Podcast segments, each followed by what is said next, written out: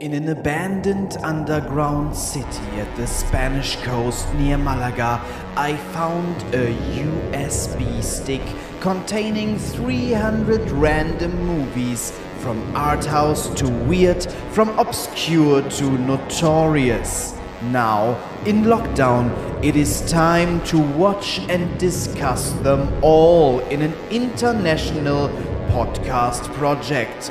Two Turks and a German, two filmmakers and a mystery man. Welcome to Mysterium Pictorum. Welcome, welcome to Mysterium Pictorum, episode 24. And today we have a guest. Paula is back. Paula, who are you? Hello, hello. It's good to be back with you. I am Dr. Paula Blair. Uh, I am going to throw the weight behind my film studies doctorate here. I'm just going to whip that right out and say that I am a scholar of film and visual studies and I make audiovisual cultures podcasts. And it's super awesome to be back with you guys again. Yeah, amazing to have you back and uh, great that you're straight informing everybody about your uh, doctorate degree. Um, so uh, if anybody has any issues with this episode of Mysterium Pictorum, that's We because have a you're dumb. doctor. Yeah, yeah. uh, we're right. You're wrong. Na na na na na na. Uh, Nissan, who are you? um, I'm I'm Nissan. I am uh, I'm a filmmaker and an actress, and uh, I'm really happy about this episode. Also, um, I think this is the second uh, movie which is based in the city we live. Yes, exactly. This is the the second Hamburg film, but we're going to talk about that uh, in later on in the discussion because it doesn't say it's a Hamburg film. It says it is set in Holstenwall. But um, yeah, there's there's stuff to say about that. Jaren, um, who are you? Hi, I'm Jeren, and that's all you need to know. And I had no idea it was set in Hamburg, actually. Yeah, that's that's actually that's insider knowledge uh, because Mhm. we studied up uh, to keep up with Paula. Um, so uh, Wait, who are you, Lars? Oh, that's it's. I'm so glad you asked because I would have forgotten. I would have forgotten who I am. Uh, pathetic, like uh, Jackie Chan in uh, the classic movie "Who Am I?" Uh, yelling, "Who am I?" Have you guys seen "Who Am I?" with Jackie Chan? I have no I idea have, what yes. you're talking about. You've It seen. might be the first Jackie Chan movie I saw. It's it's it's great, right? It's it's a, it's a great film. It's one of those one of those good ones. But okay, um, let's not discuss Jackie Chan. Let's discuss someone way more important. Me. Um, my name is Lars Henriks. I am uh, a director, writer, and actor from Hamburg, Germany. You can find out lots of things about me on www.larshenriks.de. I'm also on TikTok at Lars Henriks and on Twitter at Lars. Uh, right at the moment, we're in the middle of uh, theater production, um, so that's why I am uh, absent from social media most of the time. I am so sorry. I am not updating my blog or my TikTok as frequently as I used to when I was bored, Uh, because uh, bored I am not right now. But still, I am glad that we all found the time to come together and watch and discuss Dr. Caligari. And if you guys listening think, wow, these busy, busy people, they they take the time out of their day to uh, to provide me with uh, an, an insightful discussion about this classic movie, I should thank them somehow. Um, yeah, I think so too. You should thank us somehow. Um, there's an easy way to do that. Write us an iTunes review or a, or a review wherever you listen to podcasts or tell people about this podcast. That would be amazing. And uh, if you write us an iTunes review, I will read it in um, this section of the podcast, the mailbag. Let's have a look into our mailbag today, shall we? Oh, it's empty. Ah. But uh, Paula, thank you for uh, the the the only um, iTunes review we had in weeks That was mostly about myself. to the movie. Uh, okay, the question uh, that we that we need to address first of all is how did everybody like it? And I think Paula, you're the guest. You can go first. How do you and how did you like this time the Cabinet of Dr. Caligari? Okay, um, it's a good question actually because it's a film I've seen many times, and I rewatched it just this morning. Um, and I've been thinking all week about the very first time I watched it, which is when I was a film undergraduate many years ago. And, you know, it was one of those where you thought, yes, this is what I've come to university to study film for. Um, and then this morning when I was rewatching it, and after, you know, many years of studying film in a formal way and learning about the history, and the aesthetics of film, I thought, gosh, this is actually a bit bland and boring. Um, and th- basically, Tim Burton's never made an original film ever. So that's kind of what I was thinking about this morning. So, yeah, there's probably a lot to get into with that. Okay, bland and boring. That's a hopeful start. Uh, Nissan, how did you like it? I'm still not sure if I haven't seen this movie before. I think I, I've seen some of the scenes uh, in YouTube essays or stuff like that. Um, we talked about it yesterday too. This uh, it was all a dream twist. We've seen this like uh, hundreds of times. Wait, so that now. was the twist? Ah, because I wasn't I mean, sure about how that. I, how I understood it, and I uh, I think uh, and we have that with many films um, from you know uh, hundred years before. I think at that time that that was probably mind blowing. Maybe it was because it was made for the first time, and um, I'm uh, okay with that. But I hate that twist. Um, especially in, in the movies I've seen, uh, like the last 30 years. Uh, I really love the style though. I mean, I want to have an office which looks like Dr. Caligari's office. Uh, I really like the, um, the set design, the visual looks, and I was not bored. Um, I, I enjoyed it, but, um, it was not mind blowing for me. Okay, uh, not bored, but not mind blowing. it's uh, we we were slowly uh, getting a bit more enthusiastic. Um, Jan, how did you like it? Okay, I'll switch my perception in this movie because I really enjoyed it. Surprisingly, the, as Nissan mentioned, the style was great. I didn't expect it to be so, and how they formulated the different acts, how the movie progressed, it was, it felt timeless. Like it's a hundred year old movie, but it's still, uh, how do you say that? Um, understandable in today's terms, or it doesn't get boring. Because when you watch some old movies today, it feels slow, boring, and so on.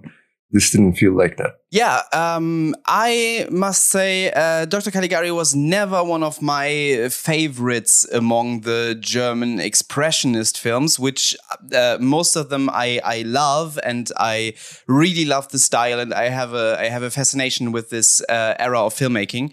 Um, and, and and and Caligari is is regarded as the first. It's not really the first, but uh, it's it's it's um, it's one of those foundational ones, and everybody loves it. Uh, and I always had my problems with it. Uh, most of them, yeah, they they they stem from stuff like the twist, which I really dislike. Um, so mm. do the original screenwriters, by the way. Um, really? Yeah, yeah, yeah. The, the, the, the, there was even uh, they even threatened to to to have a lawsuit about that. That, that that's all. That's all coming up. That's all ah. interesting stuff later. Okay. Um, no, but uh, yeah, uh, I I. It, it, it was never one of my favorites. I never really got the hype, but when I watched it this time, I liked it a lot better than usual. So um, I, I, don't know the, the the scene in which uh, Caligari um, actually goes mad. For example, I was like, I, I, I don't know. I never I never really uh, perceived this scene the way I I did this time, um, and and and the whole the whole atmosphere. Um, it worked a lot better uh, for me this time than it usually does. But usually, yeah, uh, I think it's it's one of the blander ones. Uh, it's a bit tame uh, somehow, and and I don't know. I I it, it has almost like it, like it has two or three twists, and um, every twist uh, goes more into the Scooby Doo direction. Uh, it's less and less wonder. It's less and less uh, interesting. So um, yeah, there's there's problems with it. It's a it's a flawed masterpiece, but um, yeah, I I think it is a masterpiece. Um, how did we watch it, Paula? You said you watched it uh, this morning. Uh, did you watch it on a big mm -hmm. screen, on a TV, on a laptop, on a phone? I watched it on my laptop. So I had a an MP4 version of it that I had ripped from a DVD quite a while ago. So we probably watched a very similar version to what you've watched, I imagine. It was the 1996 um what do you call it remaster with a with a new soundtrack on it that was released in the mid 90s Yeah, that's uh, that, that that's interesting. This time, by the way, um, the, the the soundtracks. I guess we uh, we probably all have seen different soundtracks because uh, most of the versions that get released uh, of, of of these silent films always have their own soundtracks. Um, we we watched a remaster from the 2000s uh, from the FW Okay. Murnau um, Foundation. They they have like a little DVD label um, that, that that that specializes in these um, in these expressionist films. Um, it's it, it it was on a DVD and the soundtrack was truly awful. Like um, it was it was distractingly terrible. Um, and, and and and on purpose. Like um, the, the, the scene. Uh, you guys tell me if if if if this was similar in the version you've seen. Uh, because you, who knows? Maybe we did uh, have the same soundtrack. The scene in which uh, the somnambulist Cesare goes and abducts Jane, yeah, like the dramatic, uh, the, the the dramatic climax of the whole film. Um, they played like flutes in your version too. mine was a string mine's minor key strings Mm, okay, yeah. So we we did watch the most terrible one. Yeah, it's by the one i had the music is by timothy brock if that helps if that helps people identify it Hopefully, uh, I, I I actually don't know who who our sounded like Game Boy sound effects. Yeah, right. It, Right. it, it was like like flutes that did sound like like like eight bit music. It was it was terrible. And then later on, there was like a whole orchestra again. So the flutes were a choice. they, they didn't have Most to do. dramatic scene. Yeah, really weird. Um, I think the the the Murnau Foundation always tries to emulate the original uh, music, but um, no idea about this soundtrack. I haven't uh, really paid attention because I really didn't like it, and I don't want to name the names of people uh, whose work I trash. Jaren, um, did you like the soundtrack in your version? I didn't like it at all. I watched it on YouTube. I'm not sure which version it was because there were multiple uploads of the same movie. I just chose the one with the uh, least annoying looking uh, grading and the filtering Mhm. or the coloring. So I, I have no idea which version it was, but the soundtrack was yeah a bit off. Yeah, yeah. Uh, I, I catapulted us ahead there. Um, let's let's quickly sum up the story. Um, I'm I'm, I'm gonna try this. Uh, uh, by the way, just a, just a quick uh, disclaimer. Ever since uh, we've watched the film, which was last night, uh, right after we watched it, um, our cat vomited up a bunch of living, moving worms. Uh, so so the, the, the film kind of paled in my mind, and I hope uh, I Well- haven't forgotten uh, stuff. Can I, I, I Yeah. think that's quite interesting because expressionism is about externalizing the internal feelings. So really, that's what your cat was doing. It was a bit like performance art, really, if you think about it. I, I, I think you're 100% on the money there because uh, the cats have been thoroughly captivated by the movie. Uh, they, they, they- they have watched it like no film before on our uh, uh, uh, sc- screen. One they of were. them was even holding Lars's leg, and Yeah. he was like really They, scared. Were- they, were hypnotized. They were fully immersed, and then she vomited up the uh, living worms. so uh, today, um, I, I, I, I spent uh, I, I- I spent the morning at the vets, and um, uh, we, we, we, we, we've been uh, disinfecting our uh, our flat, and it's it's really disgusting. And I think I think you know what, uh, like um, horror is often about about stuff like that. Like I'm thinking about Alien, I'm thinking about uh, different horror novels I've read, and I think um, most horror authors uh, have cats, and, and that's that's where body horror comes from. It's really disgusting, and I'm never touching that cat anymore. But yeah, um, just just just saying it, it it can be that I forgot stuff. Um, so so correct me um, if the worms have eaten my memories. so, uh, Dr. Caligari starts with an old guy and a young guy, and they are sitting on a bench. And the, the old guy talks about ghosts, uh, to which the young guy replies, Yeah, yeah, yeah, that's all very weird. But let me tell you a really weird story about me and that woman who's walking over there.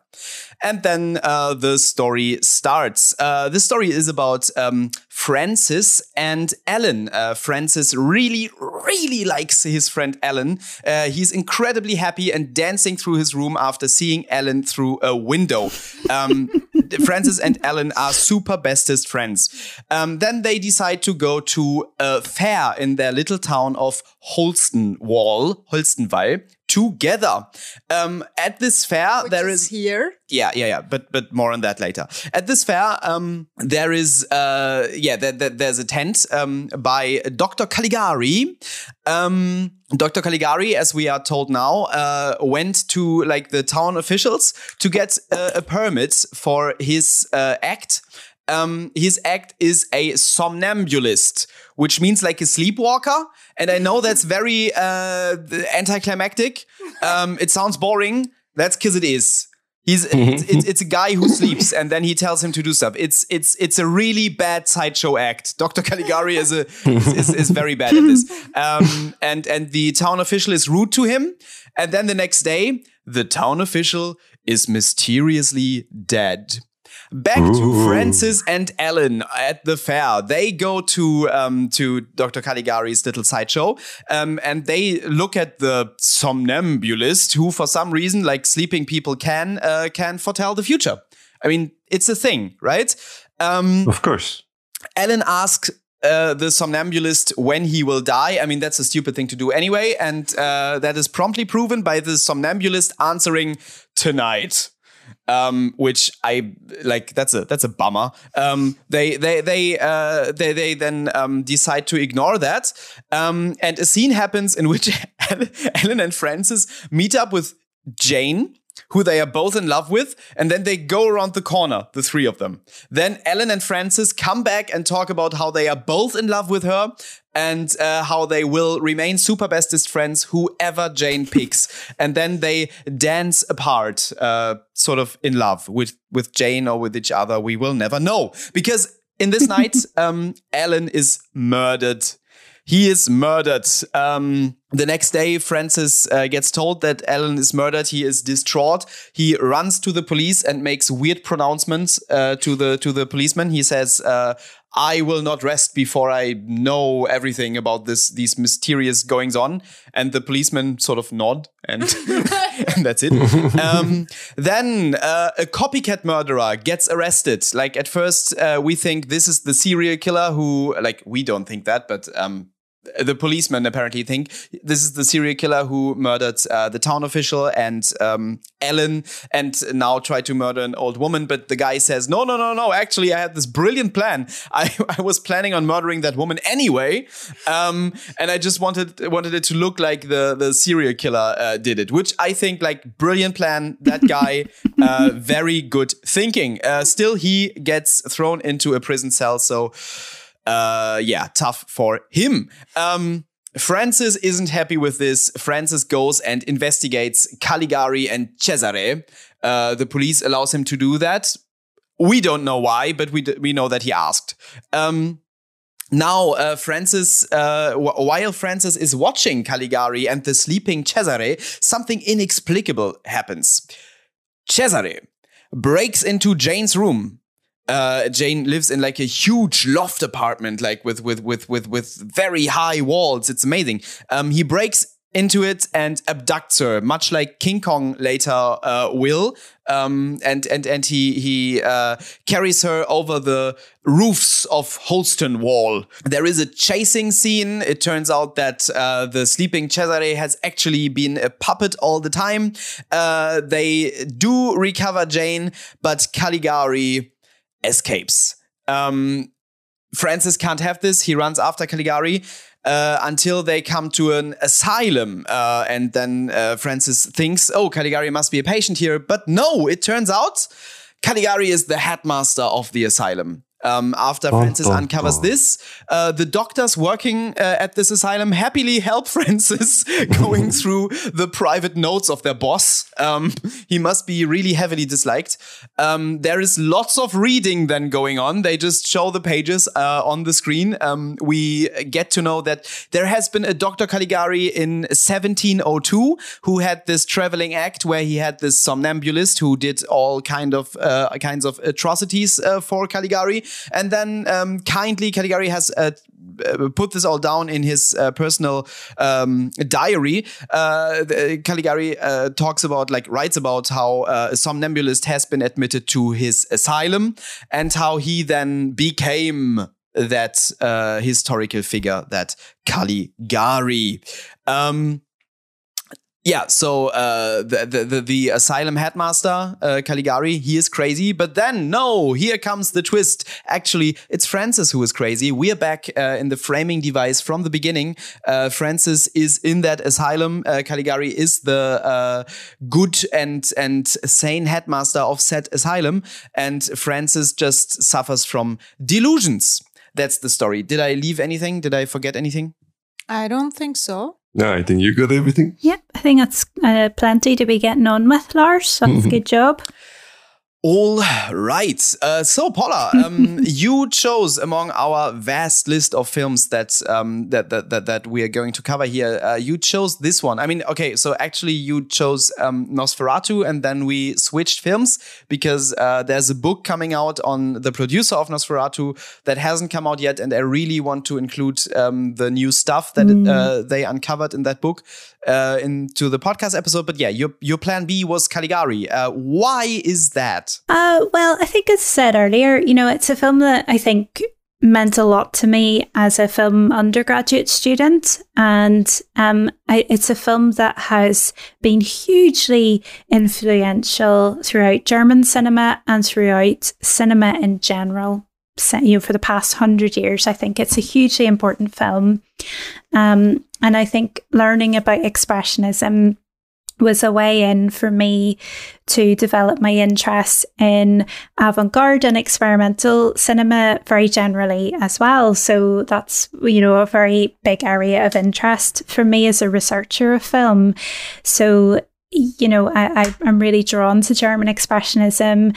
Um, it's maybe not a research area specifically for me, but it's just so important to everything that is a research area for me, if that makes sense. So um, it's a film I, I, I really, you know, gives me a lot of really nice memories from my younger life.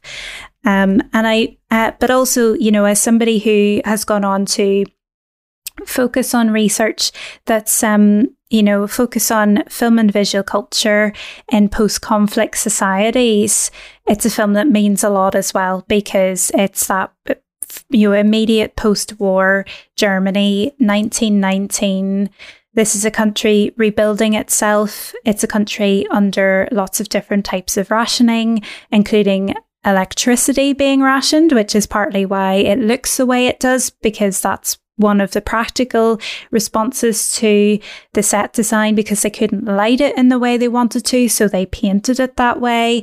Um, you know, there's lots of stuff like that going on, and then the story that it's trying to tell. So I think, as you were saying earlier, the initial screenwriters. So it's Carl Mayer and is it um is it it's somebody Janowitz? I Yeah, think. yeah, yeah, Janowitz, um, exactly. Hans Janowitz.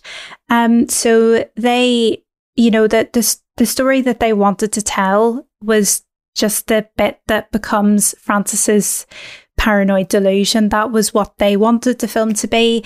Um, and so it's, I just find it really fascinating what then the framing device does to that. And the production history of this film is really interesting. So there's, there's really loads of different angles that I still find really interesting, even if I think visually it's not as radical as it presents itself initially.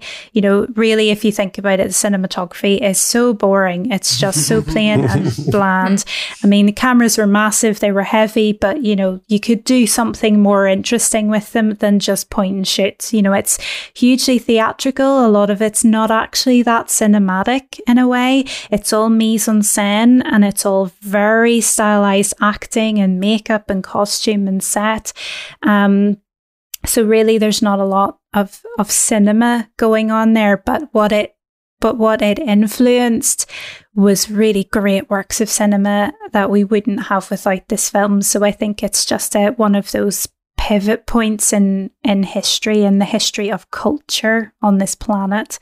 Um you know it's part of human modern human history. I think that's just really important. So that's some of the some of the stuff that really draws me to caligari there are so many points in there that, that I really want to talk about, and I'm really excited when talking about like uh, expressionism because yeah, I, I love it, and I think there's so much potential still uh, in there to to milk, um, but we we won't be able to cram everything that could be said into this podcast episode, uh, sadly, but we'll try. I'm gonna I'm gonna talk mm. extra quickly. Um, Jaren, uh, had you seen Dr. Caligari before?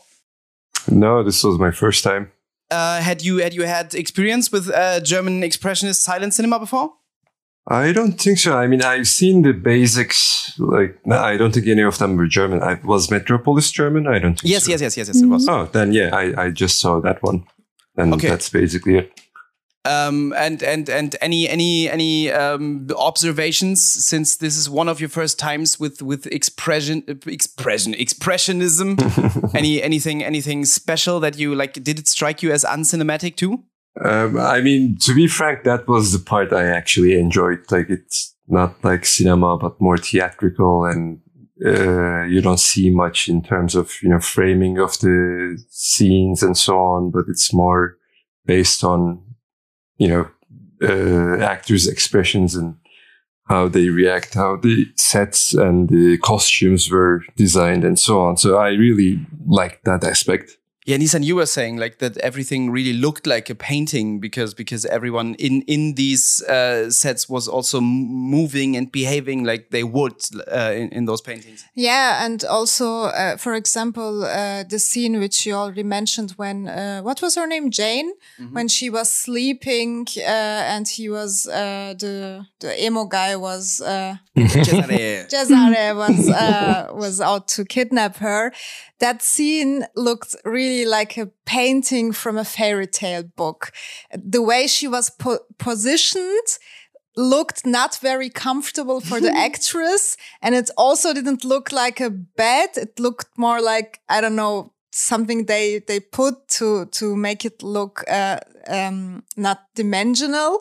And, uh, uh, um, symmetrical I meant, uh, and it it looked so cool, and I loved those uh, those moving scenes, moving painting scenes. Yeah, it's so interesting that you both uh, say that it was it was really theatrical because I've just read some uh, contemporary articles from Germany from that time, and they were uh, all about like uh, a relevant discussion in Germany ever since uh, film first uh, appeared. Um, so since like since before the First World War was the question, um, and, and and and this question might, might sound ridiculous for international ears now, but this discussion is very much not over in Germany, or maybe it is over and it has been decided a different way than in the rest of the world.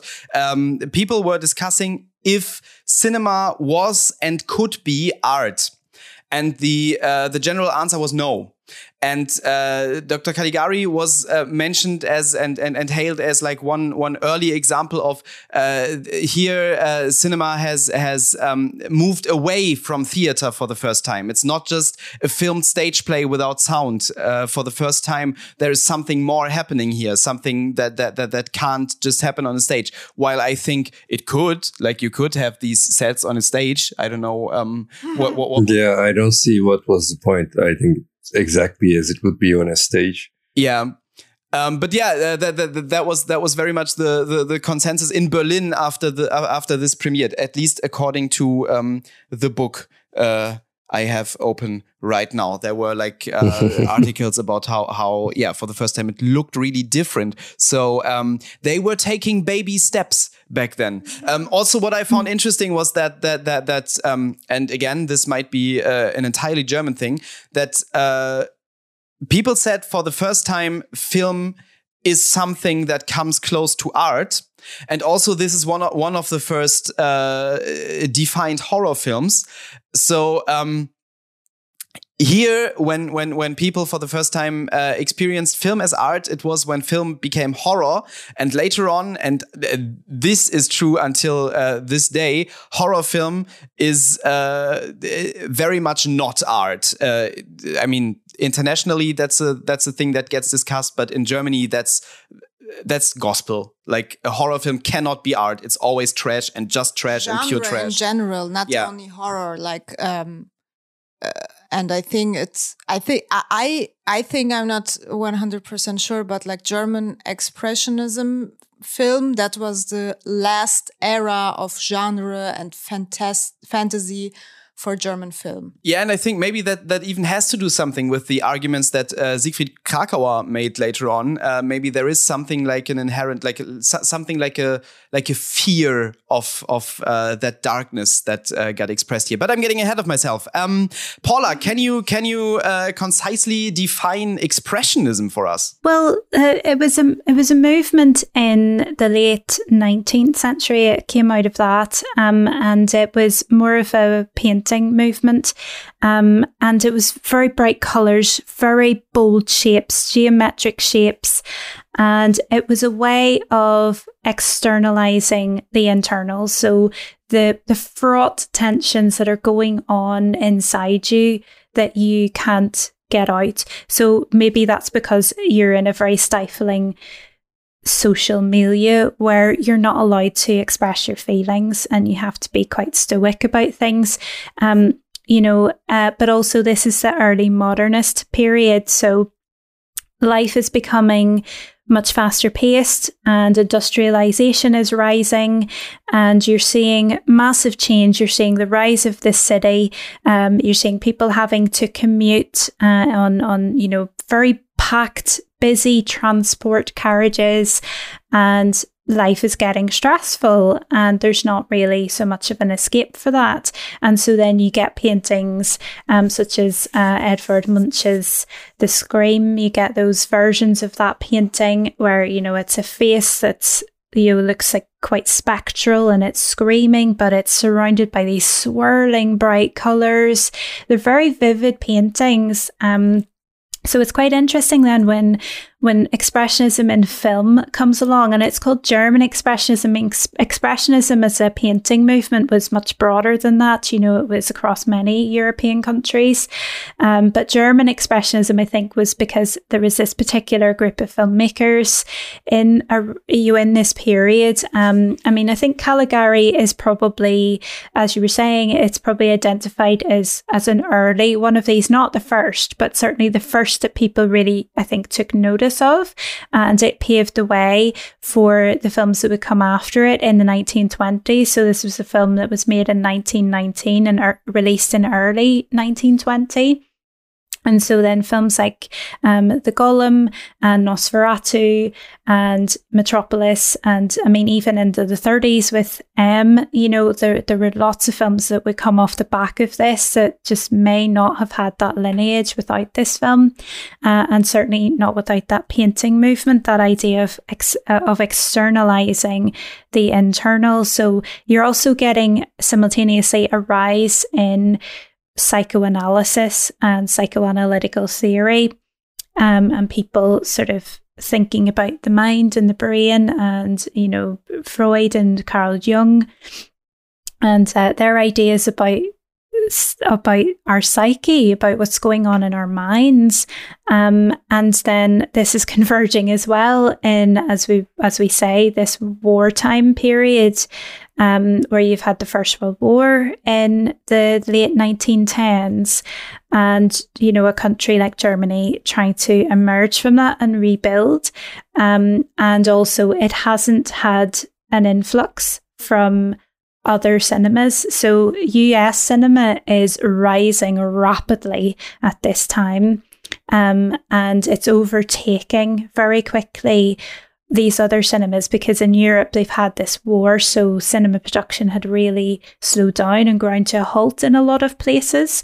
Whereas in the US it just took off in the 1910s, you know, so you've got D.W. Griffith, you've got Charlie Chaplin, you've got all these massive names in cinema history rising up in the US, and none of that's coming to Germany. There, there's been a ban. So, with Expressionism, then you've got this dovetailing of quite a lot of different things going on. Um, you've got this rise of, of avant garde practices because this is happening in France as well with Dada and Surrealism.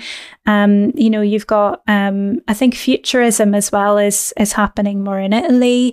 Um, so there, there's just this, there's just this big network of avant-garde practices rising but also this rise of commercial cinema with this very new medium that you know people don't really know necessarily what to make of just yet. And caligari is this convergence of so much of all of that and and probably a lot more yeah, perfect. Um, I, I just want to quickly recommend a book that, that that I've read to everyone who is listening and interested in that kind of stuff. Uh, because yeah, um, uh, like this goes into into like a lot of what you've said. Um, there's a book I don't know if you know it. It's called Wastelands by uh, W. Scott Poole. Oh, okay, yeah. Uh, I, I, haven't read it, but yeah, yeah, I've heard of it. Okay, so so so that guy gets a lot of uh, gets a lot of shit. Like he's a um, historian who who writes um, ab about different topics in horror, and uh, every time when I read um, reviews to his books, it's always about like, uh, yeah, this lefty is just trying to uh, prove his own worldview. Um, but I, I, mean, I'm a lefty, so I'm fine with that. Uh, it's yeah, Wastelands. the the the um, subtitle like like no the the um, the tagline is um, I, I, think how modern horror was born in the trenches of the First World War, and yeah, it talks about a, a, lot of that. How how like the the the experience of the First World War then gave birth to.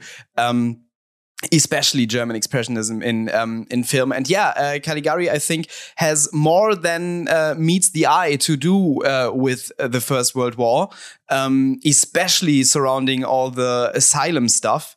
And that that, that that's something that uh, I, I, I think in between reading that book and rewatching uh, the, the, film, this was like the first time that I've rewatched Caligari since I've read that book. And this time, this struck me a lot more. Um, the the stuff about um, about psychology, as you said. Um, like uh, Poole uh, talked about how um, people came back from the First World War, which was like a war that was different from any war that has been fought before, and that like the the the soldiers were kind of um, taken by surprise by the by the amount of of violence and cruelty that was unleashed on the battlefield.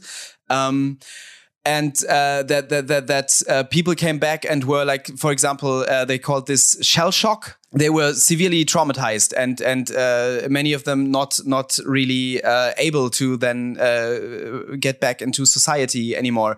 And so all these new asylums were opened where these people were supposed to be treated but they were basically dumping grounds.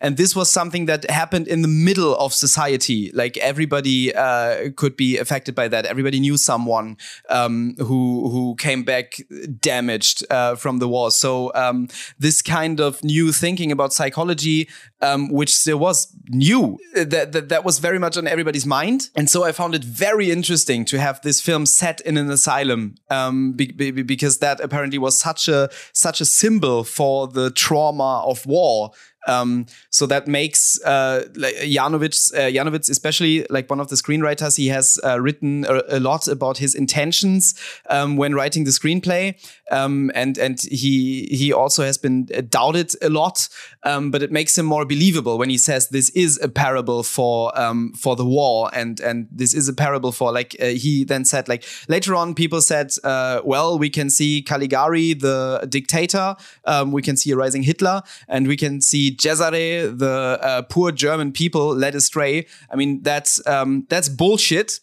Um, but, but, but, but, but, Janowitz uh, was, was talking about um, how this film is about uh, soldiers in the First World War and how how they get told to do stuff that they wouldn't otherwise do. And i think that's a bit more believable. Uh, i still have my my problems with that whole reading because it takes responsibility away from uh, the people. But um, yeah uh, i, I th th this time i saw a lot of uh, war metaphors in there. Jaren, uh, did you get any first world war vibes from the film at all? I didn't get any. Interesting. And it still worked for you yeah, I just liked how they framed the movie in general. I didn't care. I, I didn't even think it was horror when you come to think of it. Like maybe people were easier to scare back then.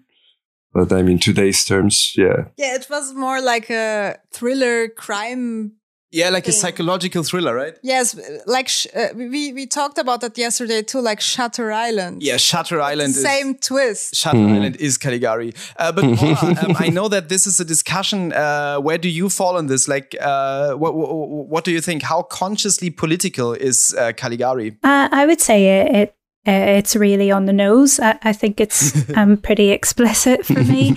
Um, that yeah, the, the the story of Francis um, and the story that we see Francis telling.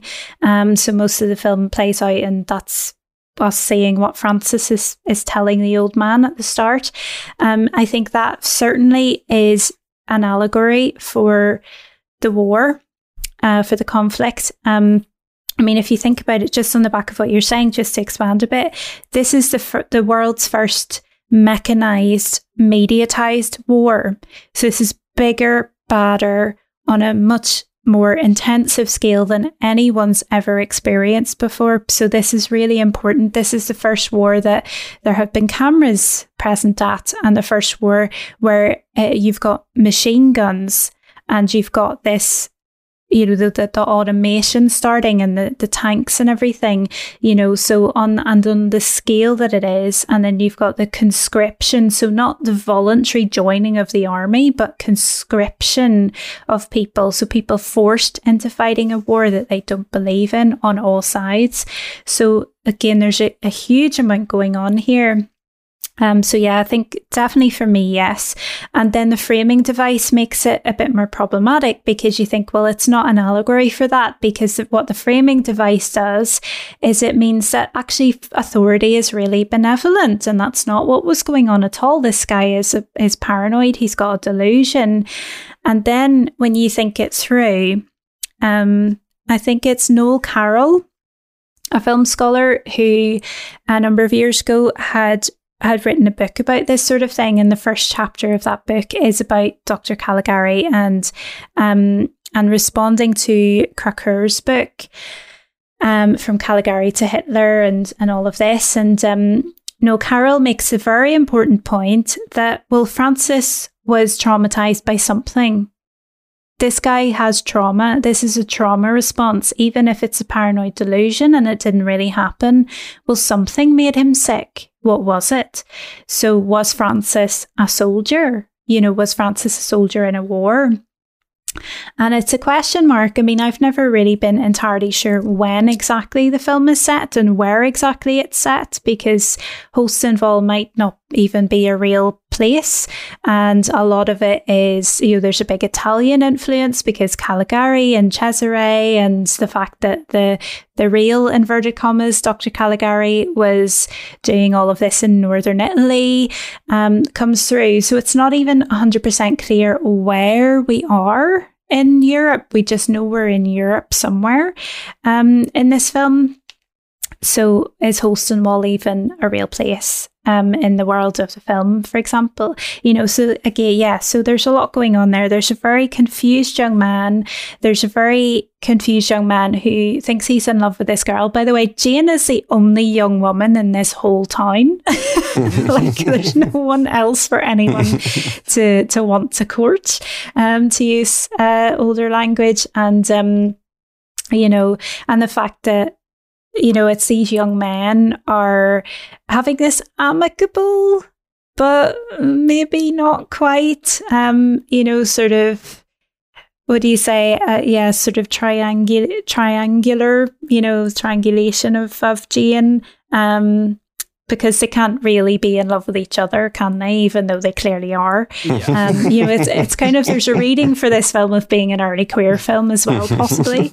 Um, that you know the the rival must die and that sort of so so anyway i'm sort of I'm rambling off the point. But yeah there's again there's a lot of depth to all of this.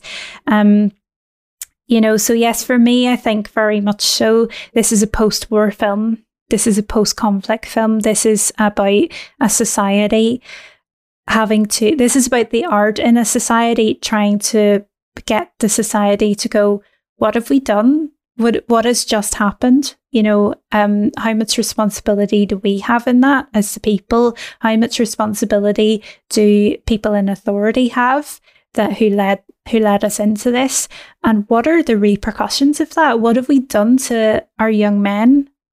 Because let's face it it was men it was there was not women in the army at the time. They were making the weapons and stuff but they weren't in the army doing the killing at this point. Um you know, so there's a lot of big questions, I think, from this film. And I think that even if the framing device diminishes the allegory, I think there's still something going on there. I think there's still questions to be asked there. Yeah, definitely.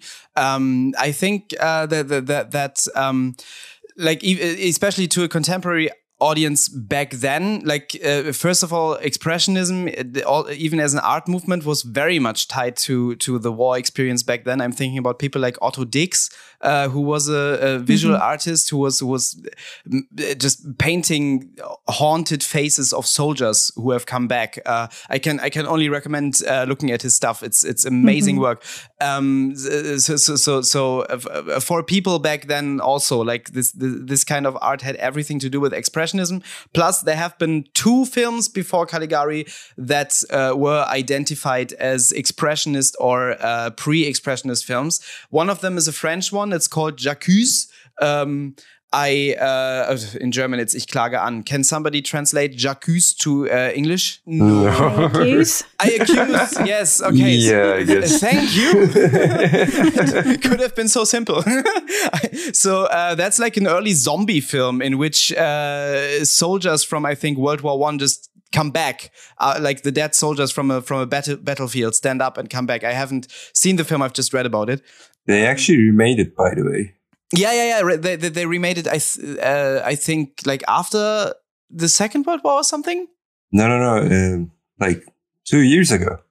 Oh, oh, I didn't know that. Okay, so yeah. so there's there's um, more than one remake of that. Yeah. Um, so so that was uh, one that was uh, cited as the first expressionist film. So that has ha had had very clearly, like very, much more clearly than Caligari, to do with the war. And then the other one is called Nerven, Nerves, uh, which is set in an asylum too, and that also like without the without the um, without the layer of fairy tale, just uh, tells a story about uh, traumatized people. So um, I think Caligari even took one step back from uh, from the direct political films that preceded it and mixed in this um, uh, the the tradition of romanticism um, in, into into the storytelling. Like people like E.T.A. Hoffmann, who had written these sort of like fairy tales for grown-ups. Uh, for example, the name Caligari and the fact that he's uh, like from Italy in the uh, in, in, 1702. That's that's straight German romanticism. Like if you read E.T.A. Hoffmann uh, in his in his books, I don't know what it is, but um, the the bad people always have Italian names. like like in, in in the Sandman by E.T.A. Hoffmann. Uh, oh, I, I actually forgot the name, but but but um, the the that tradition of German Romanticism has been adapted by early horror writers. Then later in the U.S., uh, for example, um, Rappaccini's Daughter by um, Hawthorne or something um, okay, whatever. This this tradition of of uh, naming the baddies Italian that's that's actually a thing from from uh, German romant romanticism. And then on the other hand, uh, Holstenwall is a place in Hamburg. It's a part of Hamburg. Uh, it's it's okay. Uh, at the at the red light district. And uh, Janowitz had been in Hamburg and he had uh, he, he's talked about this. He has said uh, that he he was in Hamburg, and while he was there, there was a serial killer on the loose um, who killed mm. prostitutes. And in the book I've read, uh, they actually researched that um, and found out that Janowitz was mistaken the authors mm. of the book uh, I, I, read apparently don't like Janowitz at all. they, they mm-hmm. all the time they go, yeah, Janowitz, uh, he said this and that, and um, it's it's like he, he's a liar. It's it's not genuine. Um, and and and that's uh, in, in that book. There's a lot of uh, stuff against him being as political as he um, made himself out to be, um, which I don't know uh, who who's right. But uh, about this about this murder case, um, there was a serial killer on the loose when Janowitz was in Hamburg, and his victim, one of his victims was found in Holstenwall, um, but that serial killer murdered children. Uh, and the mm. and the victim that was found was a little girl, like a little eight year old. Um, and uh, I've I- I've read the I've read the articles. Like stuff like that wouldn't get described in uh, described in that kind of sordid detail um, that was used like in 1913 um, when, when when this case was reported on. Apparently, they did not catch the murderer. Um, but but but that story reminded me of M like so much. That's the M story. Yeah. Yeah. Um, Yeah. So so yeah, main, ma- ma- maybe maybe both of these films uh, go back to uh, like, uh, but, but but but I think I think they don't because M like there there's a there's a concrete murderer who Lang even talked to.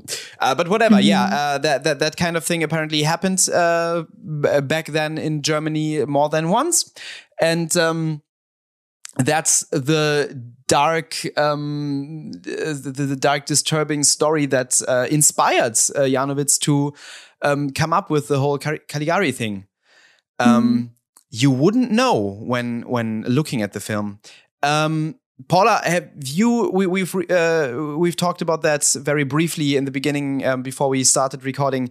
The Kracauer book. Uh, we cannot ignore it when talking about uh, Dr. Caligari. So um, Siegfried Kracauer, a German uh, film critic who uh, left Germany when the Nazis came to power because he was Jewish. Uh, he got, I think, commissioned by the CIA or something, right? Uh, to to to write a book about um, about the German psychology and how it was reflected in in German film. Can you tell us something about this im- uh, important book from Caligari to Hitler? Um, I'm really rusty on this, to be honest, and I'm I'm kind of more familiar with Noel Carroll, who um much more recently, well, in 1998, published a book, and as I say, the first chapter of that, he really confronts the Kracauer book. Um, so. I mean, I, I don't know. I don't know how much anything useful I can say here because again, this is this is way way back in my undergrad years and I've forgotten so much of this. Um, but I mean, Kracauer, I think eh, eh, if if I'm getting this right, um, Kracauer really focused on the author- authoritarianism. So the Caligari figure as um, being painted by Francis as this megalomaniac who, you know, wanted to gain control over everyone. And then it turns out Francis is actually psychotic and having a psychotic episode. And actually, Caligari is very benign and um, you kind and knows how to cure Francis. And I, I don't know, I, I, I get left with the feeling from that that that's still quite ominous to me. There's still something really creepy about this guy Caligari. But yeah, I, I, I mean, I, I'm sorry, I don't, um, I don't think I have much useful to say on Kracauer. I just, I, I just don't remember enough. I think to be useful on that one. I'm afraid. I think the most interesting thing about about uh, Kracauer, uh, like I, I I've tried to read that book and um, I've given up. It's it's like uh, uh, Kracauer was close to the to the Frankfurt School people, and if you've ever tried to read Adorno, like um, imagine Adorno, but he's writing about film, um, gives you a headache. Uh, but but um, I, I I've I've read and, and, and seen a lot of re responses to Kracauer, and um, especially, um, and this is why I, I tend to to to be quite aggressive on this point. Um, last night, after watching the film and after um, Nissan cleaned up the worm puke, um, I uh, briefly watched the beginning of uh, one of the documentaries that are uh, as included as bonus material on the DVD we've watched. And that documentary started, and I, I, am so sure that this is misrepresenting Kracauer because he wrote his book before like Auschwitz was discovered. Um, mm. he, uh, the, the, the documentary said yes, like Siegfried Kracauer said, uh, this film uh, anticipates the German people being led astray like somnambulists by an hypnotic hypnotic uh, despot. And i got really angry because uh, that's something that germans love to say about their uh, their, their, mass murder grandparents. Um, yeah they were good people who were led astray and hypnotized. Like watch a fucking hitler rally. You cannot get hypnotized by that if you're not a terrible person. I am sorry. Your german grandma is evil uh, like, w- actually go and watch Jew Süß, like the, the, the, the, the great propaganda film that made the SS people do what they did in Auschwitz. You cannot watch that film and, and then be angry at Jews if you haven't been an anti-Semite before that. Whatever. Um like like that's that's i think a misrepresentation that that that i got confronted with a lot. Like this is about this is anticipating that that the germans will be hypnotized by some kind of um some, some some kind of uh yeah yeah um, master of uh, delusion. Um which which yeah i i have real problems with that. But uh, yeah, that's that, that that that's not actually uh, what he said, as I uh, gather, and it's uh, and it's more about uh, also how the, the, the framing device changed the um, the meaning mm. of the film. And I think what's especially interesting uh, is more like it's his method, looking at popular films from a place and and and and thinking about okay, what what are the tendencies that we can see there. Um, and I've seen a I've seen a YouTube video essay. I cannot um, I cannot take credit for this uh, thought. I've seen a YouTube video essay about the Kracauer book because I wasn't able to read it. So I thought let's watch a YouTube video essay about this. um, and that person was then uh, uh, was then prompting uh, their audience to think about um, contemporary films and what tendencies are there and I think uh, in that video uh, they talked about um, Marvel films and and and and how they were like patriotic and stuff like that. Um, I thought today that um, thinking about about people like uh, the the new brand of conspiracy theorists we have, like the people who are right now in Germany in the flooded areas throwing stuff at people helping there, um, th those being the same people who uh, a few weeks ago were protesting any measurements taken against uh, the COVID outbreak. Um, I keep thinking about the Joker, the Joker film, and about how um, like in Batman films, films the Joker always has has people who follow him and who also want the chaos and who also want to see the world burn. And like oftentimes critics will point out that's not logical. And now I'm looking at the headlines and I think there they are. that's real. Um, so that's just a, a fun little tangent. Mm. Do you guys have have similar um, observations about stuff that, that that that that is popular in films that starts to appear in reality?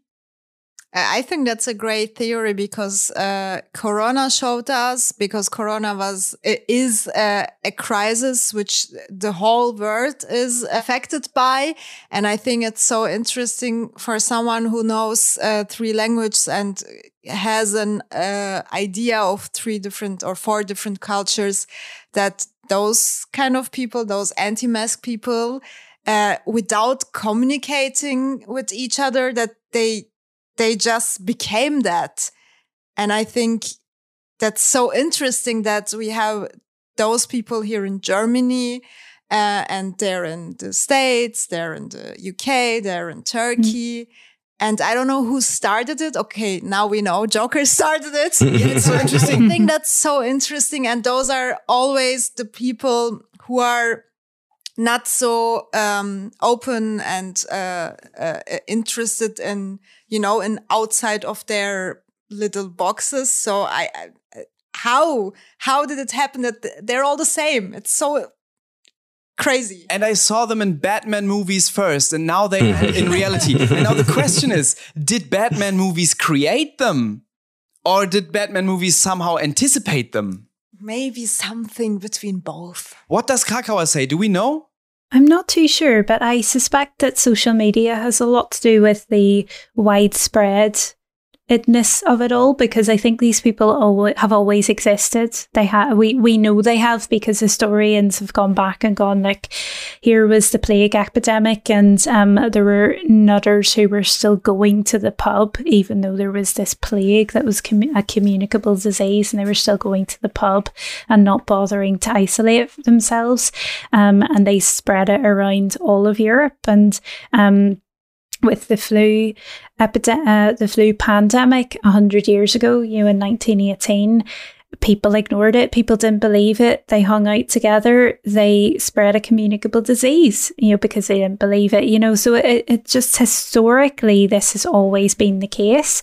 But I think we have social media and people feel entitled to a platform and for their voice to be heard. And so misinformation spreads a lot faster and farther than it ever did before. So, um, yeah, you can blame Batman if you like, but still a fictional character, and social media, unfortunately, is all too real. so I think I blame Christopher Nolan. Uh, that's who I blame um, because I do not like his films. Um, Jaren, are you a Nolan fan? Mm, not recently, no. Yeah, good, good, good. So, uh, Mysterium Pictorum officially blames Christopher Nolan.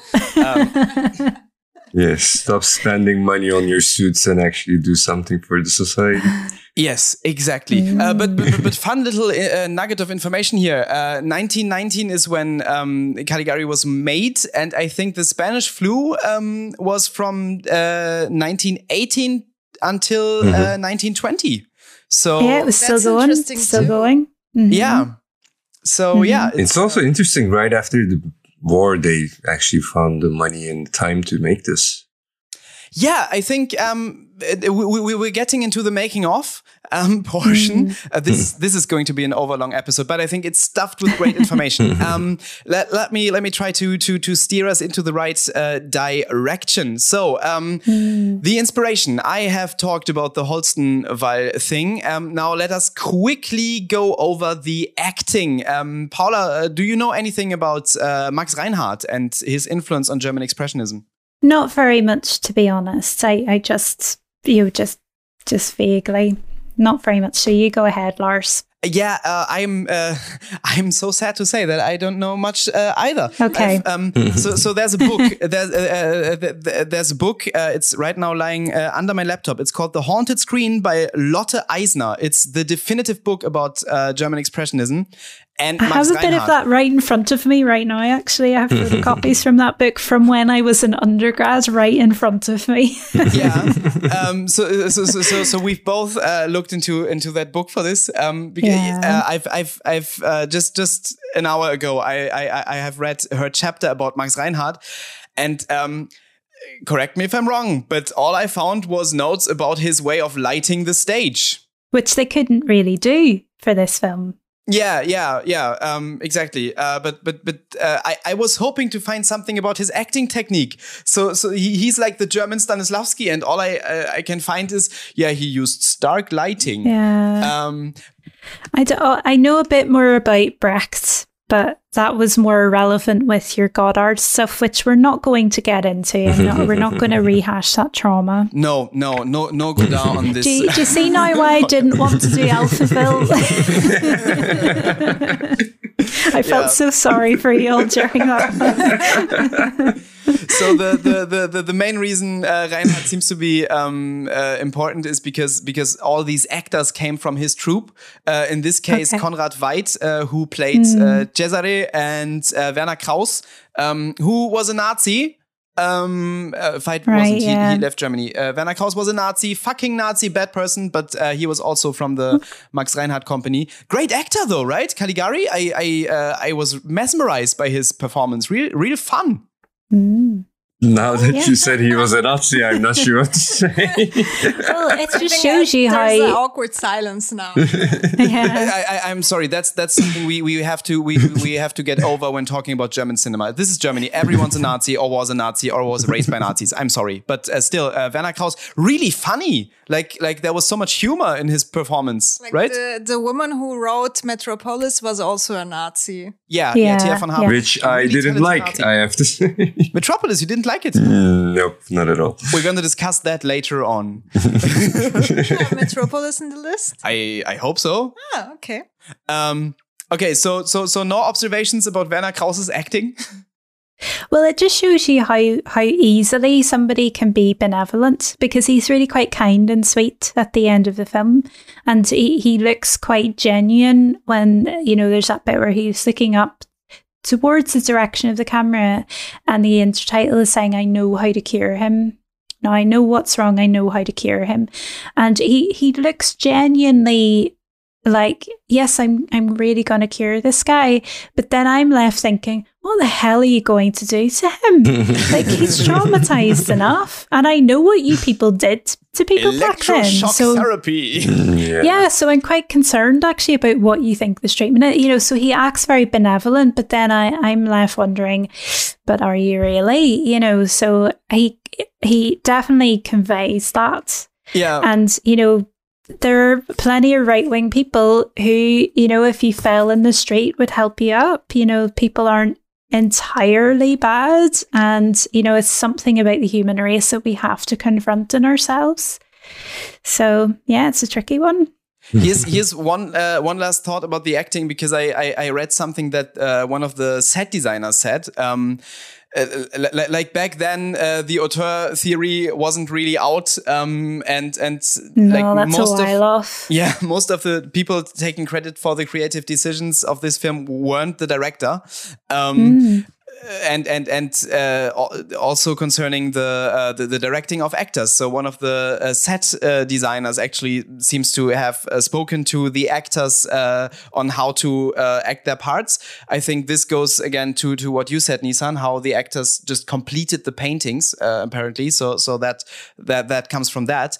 Um, Werner Krauss uh, at one point uh, apparently asked one of the one of the set designers why he was always supposed to like play like he had a hunchback and like uh, hunched and and uh, hunched over and and and like have a weird posture. And they said well because you're evil um, and, and and this is this is interesting. Like going back to to even the brothers Grimm, who who were really big on the idea of evil people looking different, looking Or looking. disabled people. Yeah, yeah, uh, That's lo- the lo- lo- looking disabled, looking Well, it's Disease. eugenics, isn't it? yeah, yeah. eugenics stuff. Yeah. yeah, exactly. So, so um, uh, I, I just want to reiterate: Germany rotten from the core. Um, okay, so so that's that's uh, the acting. Then uh, I have talked about the earlier instances of expressionism in film. So now we're at the shoot and. Um, uh, yeah, one one thing I've read that, that that that that I think is amazing is they only had one and a half to two weeks to build the sets. Apparently, That's Oh, it uh, was so quick back then. Yeah. You would, I mean, Charlie Chaplin in Hollywood was shooting whole movies in a couple of days at this point. You know, Max Linder in France, again, the same. You know, you'd, I mean, it wasn't the feature length. That you, this is this is quite early for a feature length. Um, you know, they were shooting these, um, you know, three or four reelers in a week. You know, it was so quick back then, and it, because you're not dealing with sound, so you could just you're just pointing and shooting the camera. You just, you know, you could do it really fast back then. You're mostly using daylight. A lot of these sets would have been outdoors because they needed daylight to film it. they also uh, thought of these films as quite disposable, right? That's why we don't have many of them anymore. Yeah, they didn't store them properly. Um, people were jobbing directors. The director's name was not a big deal. That's why you know hardly anybody's heard of Robert Wiene, is it? Um, Uh, who yeah. directed this film, Wiene. Um, and you know, because the interesting, uh, this is something I find really interesting about this was a, a young Fritz Lang was approached to direct the cabinet of Dr. Caligari, and apparently it was Fritz Lang who came up with the framing device idea yes, from what yes. I've read. Um, and you know, so you've got this young Austrian upstart. Um, just trying to make it big in the German film industry, um, you know, but he's off. He's too busy. He's got other stuff to do, um, so he couldn't do it. Uh, but yeah, has uh, has given this idea. I mean, I don't know exactly. Um, I think it's the Lot Lotte Eisner um, text where it's pointed out that it's well, it's kind of it's a bit frothy how it's written, but it's sort of indicated that Lang thought, well, the audience isn't really going to get this if you just do this pure allegory. Yes. So we should frame it. We should couch it in something for them because they're they're just not going to get it. It has to. Some of it has to be realist. So I think that was part of the idea was that the expressionist part might be too much because this is a commercial movie we're talking about, but it's using these very avant garde, very experimental arts processes uh, in the set design and the theatricality and everything. So apparently it was Fritz Lang's idea to have that more realist framing device so that the audience would connect with it a bit better. So, you know, whatever we think about the politics of it, they're also making a movie that they want to make money from. So it always comes back down to that capitalist concern of a burgeoning film industry. Um, you know, so I don't know, maybe maybe you have other thoughts on that, Lars and everybody else. I think making stories work for masses always will make the stories more fascist. uh, but um, I, I, have read that like the, the, the, framing device is a point of massive contention, and uh, Fritz Lang actually at some point said he he did not come up with it. He came up with the right. first scene. He said it needs mm. this first scene to lead people into it. Uh, he, he he was not on board for the for, for for the last twist. That was not his idea. Um, but but but but as I said, like uh, everybody from this time says a lot of stuff. They contradict each mm. other. Everybody calls each other liars, and there isn't much documentation about this. Apparently, the first version of the script already had a framing device, um, even though mm. Said uh, he he uh, hated the framing device. It was probably different than than it is now. Um, and uh, Robert Weine uh, or, or Wiene, um, like the films that we still have of his, many of them have framing devices. So mm. this might have something to do with him too. But yeah, it's all uh, often attributed to to to Fritz Lang. Um, they shot this in three weeks, and uh, yeah, Paula, you were talking about how they didn't have a lot of power, uh, like electric mm. electricity. Um, can you can you tell us more about that? Well, it was being rationed at the time. Um, so they just didn't have access to power for very long in the day. Um, they would use their quota, and um, I mean, I'm not hugely knowledgeable about the studio system at this time. Um, but, you know, it was that post war period again. And electricity, let's face it, was again itself a, a reasonably new technology. So it wasn't widely available anyway in 1919. But for the movie industry, I mean, it takes so much power for everything they need. Um, and so they would use up their quota really quickly. So it was it was easier to just have the sets outdoors during the daytime and paint the lighting, paint the shadows on everything. So it's quite a practical decision as well as a, an artistic decision to make the sets look the way they do and to paint the buildings the way they are. Um, and then it just follows into the aesthetic that you'd have the windows in those angular shapes, those distorted, quite jabby shapes that everything is. Um, yeah, so so it so you could say oh it's expressionist and it looks like that for a reason, but actually they just didn't have enough power to light the damn thing. yeah, I, I I think oftentimes when you read about uh, how films were made, like the best creative decisions were made out of uh, necessity. Um, mm. which in this in, in, in this case too, like Jaren, how did you like uh, the general look? That's the one thing I really loved actually. That's mm. I think that's why I like the movie a lot. I, yeah, I think I think I think that's the main thing it has going for um, itself. Uh, Jan, did you like the acting at all? I mean, it was over the top, and you know what you would expect from a hundred-year-old movie, since it's relatively new and everybody's coming from theater background. So yeah, maybe it was okay. All right, uh, so so that's the making of the film. Uh, three weeks uh, they took to shoot. Apparently, it was it was a, a, a fun affair, and everybody um, liked it a lot. There's um, a monkey that we never hear anything about. Oh yeah, it's the most naturalistic acting in the whole thing. I think the wee monkey on the organ is trying to bite everybody. If you if you watch it again, you should watch out for the monkey. It just tries to bite everybody that comes past it. It's really funny. I didn't see that. That's great. The, the, the, sad thing is, whenever I watch these old movies, I always think, "Oh, that dog is dead, or that monkey is oh, dead." So. Oh. well, the people right. are all dead too. I don't give yeah, a shit about people. people. Yeah, we have enough people. We don't have enough Animals dogs. are cool. Yeah. That poor monkey. I, I will I will watch out for the monkey. I didn't see it trying to bite anyone. That's amazing. It's like hi- it's like snarling at everyone. It's great. Yes. It's brilliant.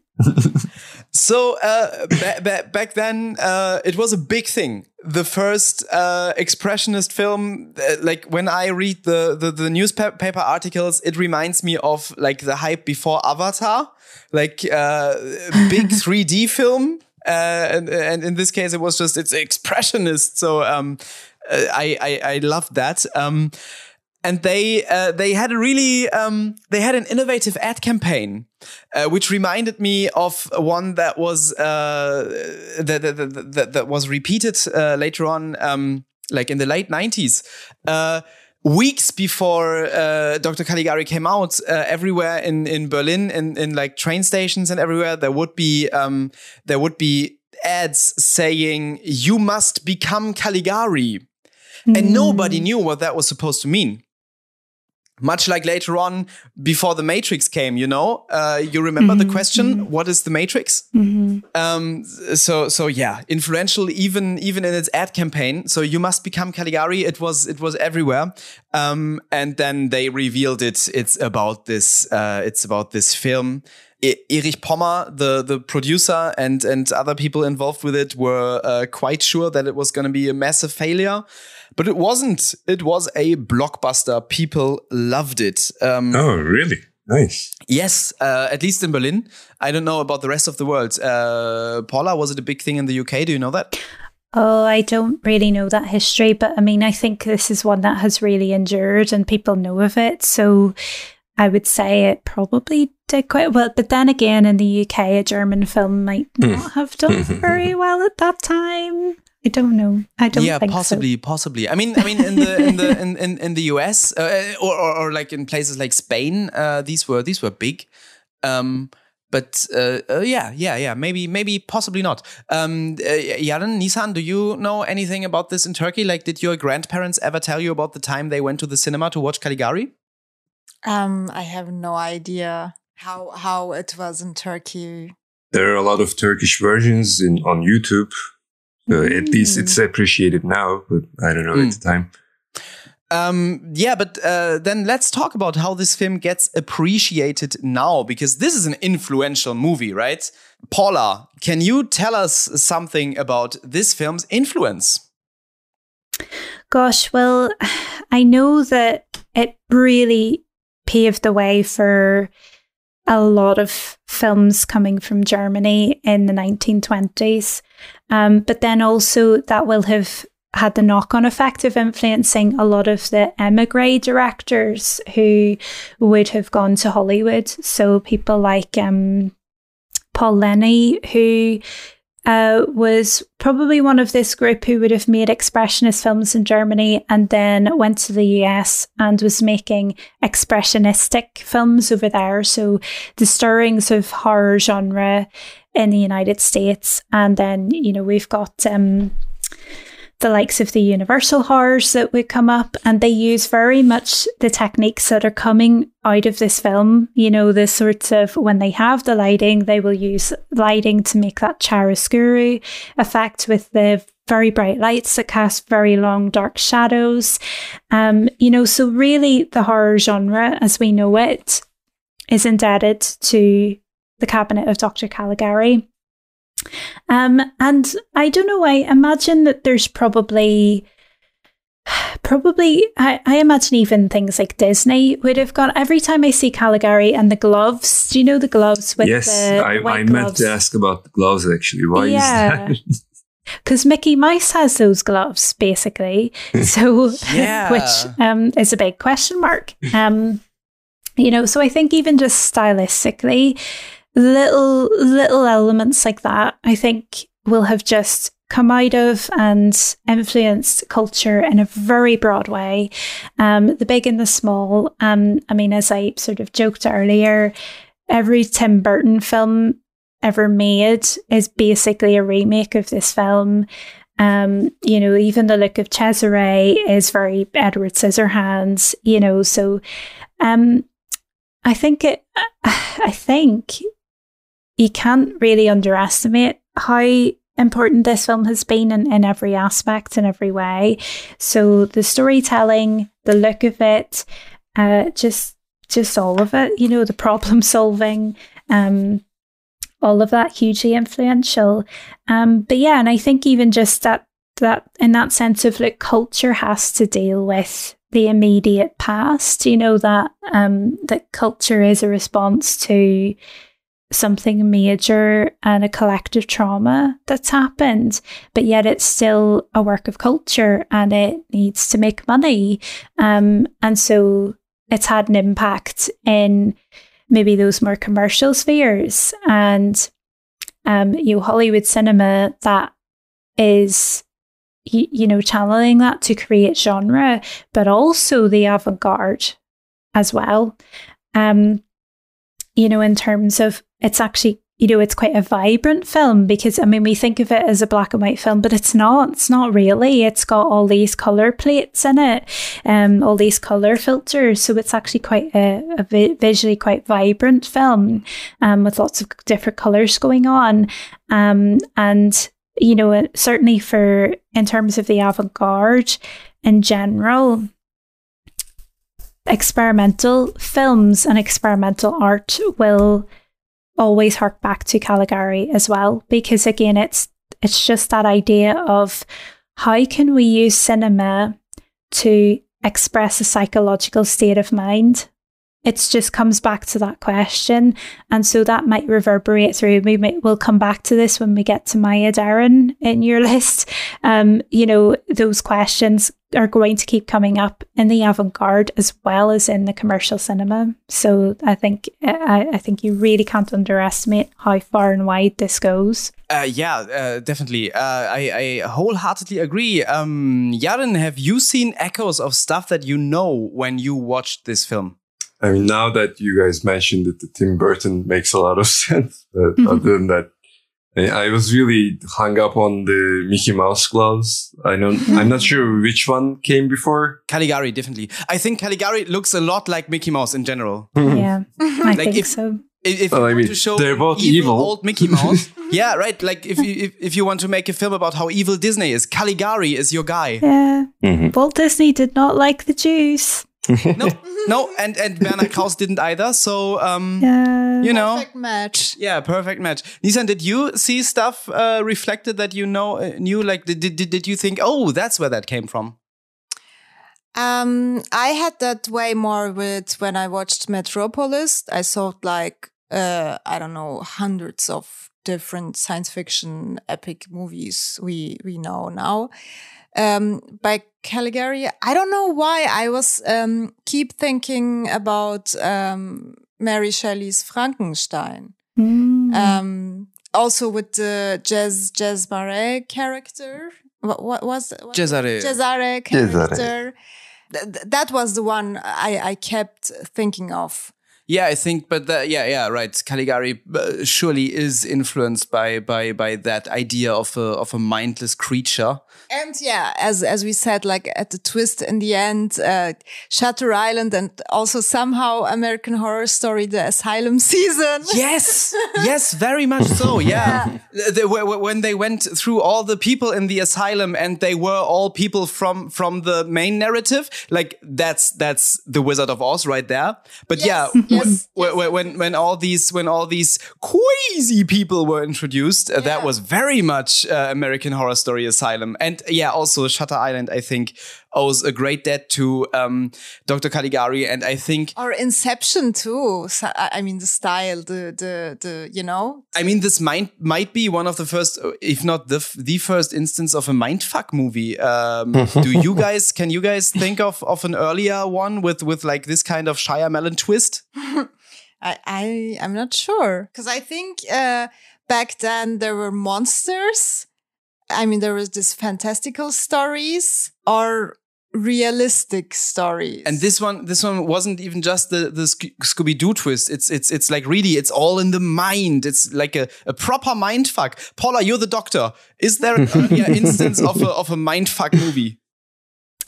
I'm trying to think, um, and this is not my period. I, I am more of a contemporary person with an interest in early cinema. Um, I can't think of one. I know there were very early Frankenstein films, but I don't know if they I don't think they would have used a framing device or anything like that or a twist. So I'm really not sure. I mean, cinema, the feature length as we know it was really only just starting to emerge around this time. So there, there a lot of time there just wasn't time. Films were one or two reels before this. You know, they were maybe and a, and a reel is about 12 minutes, you know, so they were what we would think of as shorts. So there wasn't a huge amount of time uh, given over the, with films like this, which were more like about four, four or five reels. Again, they're just, it, it was probably rare. I'm not sure that this would have been the first, but it was probably not done a huge amount before, or at least not in other countries. Not too sure. Mm. Okay, good, great. We are almost uh, at the end of my notes. Um, hmm. We've we, we've talked a lot. Uh, there's there's there's some things left to say. Um, uh, uh Paula, are you familiar with either the uh, Caligari sequel from the 80s or the Caligari remake from the 90s? I haven't seen them, but I am aware that they exist. Okay, okay. Uh, so there is um, there is a weirdly porny sequel apparently from from, from the eighties. It's just called Doctor Caligari. Caligari's bedroom. no, no, no, no, no. Um, uh, uh, just Doctor Caligari. Uh, it's by Stephen Sayadian. Uh, apparently, like a, an avant-gardist um, with a thing for naked people. Um, I haven't seen it, but apparently it's really good. Like uh, everyone uh, writes glowing reviews for it. Uh, now I want to see it. And then there's a remake uh, from I think the late 90s or even early 2000s. Um, it's by David Lee Fisher. Um, and in this one, actually, Doug Jones. You know Doug Jones. It's the guy in the monster makeup in all the uh, Guillermo del Toro movies. Oh, yeah. Mm-hmm. I don't know. Academy really Award winner Doug Jones. Yeah, exactly, exactly. Um, he he plays Cesare um, in this version. Mm. They just filmed it in a in a um, in a blue screen or something like that um, and and they had the the the, the original backdrops uh, put in there I cannot say I'm a fan. Plus, I don't think uh, Caligari um, gains anything from being a film with sound. Like that's the only change they made they mm-hmm. talked. Uh, I, I, think I don't know, Yaron. Did you think this works as a silent film for you? Is it was it entertaining to you? Yeah, actually, I mean, also the style of the uh, dialogues were great, so I really enjoyed it. Yeah, right. Looked great. Yeah, I agree. I I um I can't imagine it uh, j- just to just to uh, repeat it with sound. Then they have to. I, I, don't know. I haven't seen the movie, but then they have to uh, come mm-hmm. up with something new, something individual. Mm-hmm. Yeah, yeah. Um, it's unfortunate. Uh, I, I I don't think people like it a lot. Uh, I know that David Lee Fisher also said he was going to remake Nosferatu the same way um, which I think is a terrible idea. Plus, uh, Werner Herzog already took care of that. Mm. Um, but, uh, but, but but yeah, I, I want the Nosferatu remake by Robert Eggers, but apparently that's not happening. Um, Wiene, Robert Wiene, the director, went on to make two more uh, or even three more um, expressionist movies. Uh, Genuine, Genuine, um, Raskolnikov, both of those not horror films, um, more about like one is about um, addiction i think and the other one like maybe an early uh, like an early version of requiem for a dream. Uh, and the other one is uh, an adaptation of uh, dostoevsky i don't know which one um, and then he made Orlac's Hands, which is an expressionistic uh, horror film. I haven't seen it. Uh, Paula, have you seen either of them? I have not amazing. Um, then, of course, uh, Caligari sparked that whole wave of uh, German expressionism, which I think is, uh, yeah, incredibly interesting. Plus, uh, was the playground for Fritz Lang to basically invent every film genre we know today.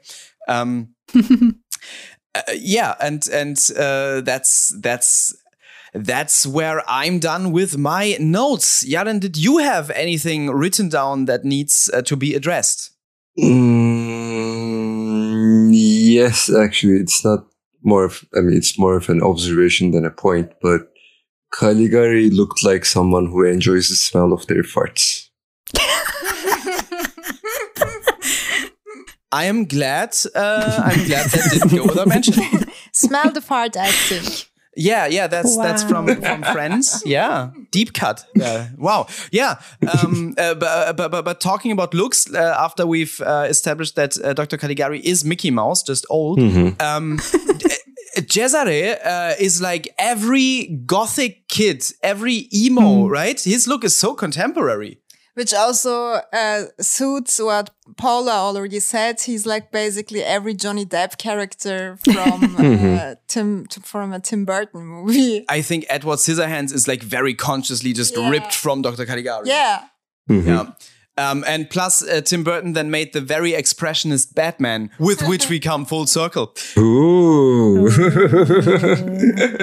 Um, yeah, I, I think I think it's it's such a shame that that uh, this mode of filmmaking, like the the expressionist filmmaking, uh, basically died out after the Nazis took over. Like, yeah, um, we we see that American um, horror film, especially, is very much uh, influenced by it.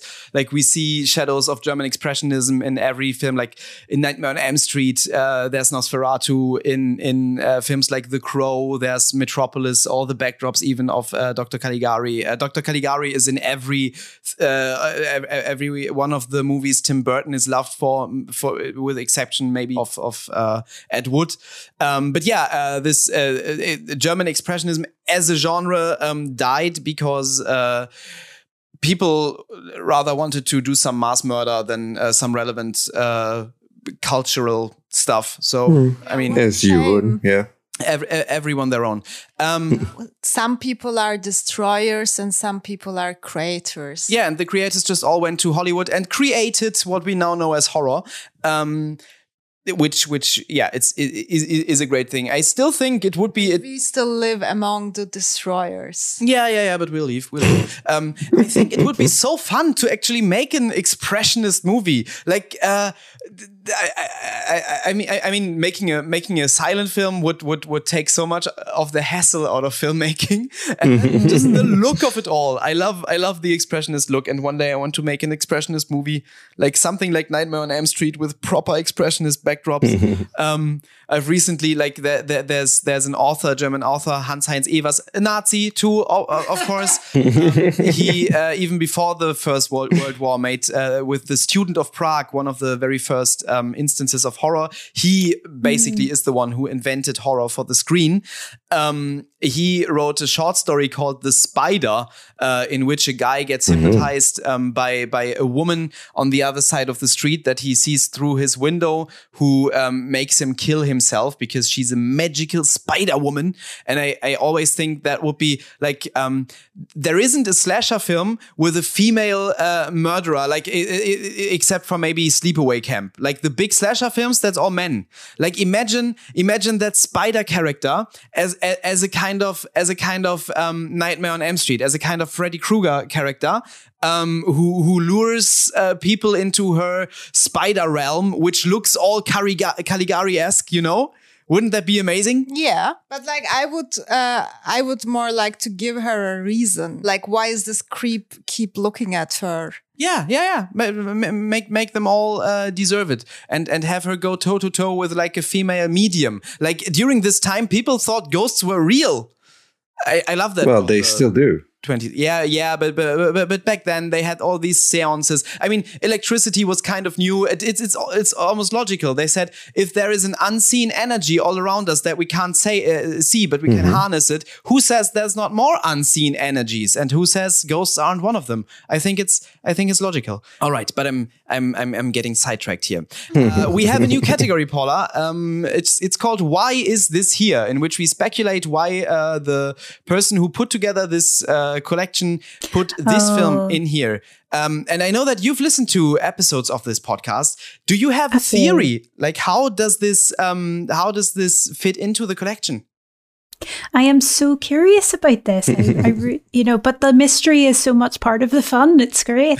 Um, so yeah, I I love the speculation. I mean, I feel like I'm guessing this is somebody who has studied film at some point or done an elective in film studies or thinks, thought of themselves as a film buff at the very least. Um, and I think this film is here because it's the quintessential student movie, you know, film student movie. I think it's obligatory to watch this film if you're studying a film degree. Um, I think it, there's you'd be hard pressed to find a film degree course in the world that didn't have this film on it at some point. So I think that's probably why it's there. What about you guys? What do you think? Yeah, then what do you think? Why is this here? I think Paula's makes more sense than what I would say. Oh, do say. we want sense. We want fun. Just because it's sense doesn't mean it's right. I don't know. I thought he I, I'm still assuming it's a he. Yeah, I thought he just like the what was her name? The only female character? Jane? Jane. Yeah, So That's Yeah. Lil just Dagover. She was a big star. yeah, she he just liked Jane and wanted to see her as much as she can he can. I think you're projecting. You're, you're Maybe. Nissan, what do you Um, think? Why is this here? Well, uh, we had last time we had two theories. Uh, rather, like also Paula said, it's a, a maybe a film student or or some a cineast or someone who's who's uh, who who who's a filmmaker or who's interested in filmmaking. And we had lots of low and no budget films in the USB stick. And this one, even though it's a big film now, when we read, uh, it was just done in a in, in a week, uh, which is in, in today terms a low low uh, to no budget move. So um, it it fits to this theory. Also, we had this other theory that there's this guy or woman. I also think it, it it's probably a guy. Um, because the film collection is very uh, male, uh, to too many too many male directors. Um, anyways, uh, we thought it might be someone who is maybe in a cult or something like that, and uh, and they have this these rituals uh, projecting uh, weird movies um, without the sound. Um, on onto uh, their ritual wall or whatever. So, uh, what would be more perfect than a silent movie from the uh, fr- from that era to project on your wall for a crazy ritual party? So, I think uh, this movie fits in both theories. I I hope I I come up with with a third theory in the upcoming weeks. okay, so I think I think the truth so far appears to be probably this.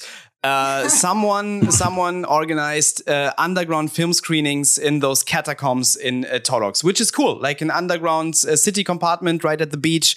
Uh, film screenings, maybe even with music and dancing, because yeah, there's silent films. There's lots of very very visual films, so that that appears to to to be quite probable. Maybe maybe film students from Malaga would go to that abandoned place because it's quite a remarkable place actually, and maybe maybe at one time their party was broken up by the police and they left the uh, the USB stick in a hurry. but here's the fun theory, you guys. Because obviously this was put together by a cult, and uh, I th- th- this just came to me uh, when we were talking about this. So uh, Siegfried Kracauer um, said uh, this film anticipated, uh, or, or, or the, the, this film, this film discussed um, uh, questions of of um, uh, despotism, of di- dictatorship, and of uh, a people being led astray. And people later then went and said, yes, yes, yes, this an- anticipated Hitler. This anticipated the poor German people to be to be um, to be hypnotized. Um, then we were talking about how how uh, today um, the the uh, the the Batman films kind of uh, seem to have anticipated like uh, the, the the worldwide protest mo- protest movement of uh, people who just want to see the world burn. Um, so uh, uh, and and now think about this. We've talked about this. Who made the first uh, re, uh, the, the, the, the, the, first live action uh, Batman movie, theatrical movie? It was Tim Burton. What influenced Tim Burton? Dr. Caligari. Now, I was asking this question before. Did um, did Batman create uh, the crazies, or did Batman anticipate the crazies? Now, this is my theory. Batman created the crazies. Caligari created the crazies. The cabinet of Dr. Caligari might be the root of all evil. This might be the film that was put out into the world to create chaos and evil and and and um yeah, bad politics.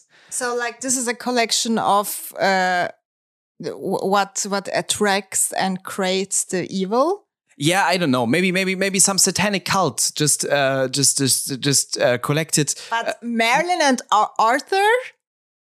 What do we know about about the people who made Merlin and Arthur? Who knows? Maybe maybe just not not enough people have watched it. Do you not think there's credence to my theory? Well, it fits maybe with this film, but when you think about other films, I'm not so sure. So Dr. Caligari not the root of all evil? Or maybe Dr. Caligari is Batman. I love Yes. it. That's probably why it's here. Um, Dr. Caligari is Batman. Film term of the week. Do we have a film term? I thought Paula found a great one. Do you think? Yeah, it's it was a bit of a cop out though. To be fair, it's I thought of almost Langian because Fritz Lang almost made this film, so that was the best I could come up with. Did anybody else think of one? Are there other films in this uh, category? There's bound to be almost Langian. right. Uh, Jaren, you had one too. You said uh, Mickey Mouse symbolism. Um, yeah, sure. How, elaborate. Uh, it's just because of the gloss, because it was really distracting to watch. All right. Or maybe evil creator, Evil creator. like movies who creates the evil. Ah, ah. So, so, but, but, but, I mean that, that, that, that. According to conservatives, that's every horror film and every computer game. I would argue that art can only ever be a mirror. So it's they're holding a, up a reflection of the society that they saw around them. I I don't think they generated it. I think they don't help in spreading ideas because they get the ideas to people who might not have thought of them yet. But it's mirroring something that exists in the actual real world and hence expressionism because it's mirroring what's going on internally. That's what I'm going to say in defense of art. do you know? Do you know the fairy tale, um, "The Ice Queen" by um, by Hans Christian Andersen? Yeah, yeah, aware of it, yeah. Uh, that starts with uh, the devil creating a mirror, and uh, then then uh, someone flew around with the mirror, and the mirror um, the the mirror broke, and um, like the devil created the mirror, so everyone would look into it and would only see what's ugly about the world and what's bad about the world, and then all the all the uh, shards of the mirror would. Um, would would would would would uh, fly around and and would get into people's eyes and suddenly they would perceive the world only as evil and as bad um so so so this could be this could be an ice queen mirror Ooh, I like that too. but yeah uh by the way uh joking everybody listening to this joking obviously uh, art never creates evil um and uh, uh yeah art can always only be a mirror um even a serbian film i guess but i haven't seen it and i'm not planning on I like Ice Queen Mirror. Yeah I like that. No, I, I don't want to watch that movie too. But yeah, uh, many ma- many films might be Ice Queen mirrors. Um, all right. Uh, before we end this, Jaren, favorite quote? oh, yes. This is again from the lady I forgot the name of. Jane. Jane. Lil Dagover is Sure, the that's super easier to remember than Jane. so she says, We queens can't follow the impulses of our hearts. Okay, Nice. okay. I, I'm not sure how much that is reflected in the rest of the film, but um, Yeah, I mean, it doesn't really encompass the movie. yeah, but she's not getting involved. Mm. She's Yeah, not yeah. she's not having it. Yeah. right. She's a queen. Okay, okay. Mhm. Wow, that was our Caligari episode. Uh, we have talked for almost two hours, um, but but yeah, I think it was dense. Paula, is there anything left to say? I mean, there's plenty of things left to say, but anything that Oh yeah. There's too much. I just want you to think about who does actually get stabbed and who doesn't get stabbed. And I'm just going to leave you with that. and thank you so much for having me back. It's been really fun. I hope it's been useful for people. I'm so curious now. Okay, so so, so, so Alan gets stabbed. I, am just being the, precocious. The town official gets stabbed. Oh, oh, oh, oh! Are, are, we back? Are we back to to to, to the queer subplot? I think so. I think there might be because you know it's it's oh. penetrative, yes, but yeah, yes, yes. but yeah, there's impotence when it's Jane takes her with him, drops her, runs away. There's, there's two instances actually there. in the movie where where uh, a woman is in danger of getting stabbed, and both of them don't, and they don't get ah. stabbed. But the men get stabby, stabby, stabbed. ah, yeah. Interesting. All right. Um, yeah.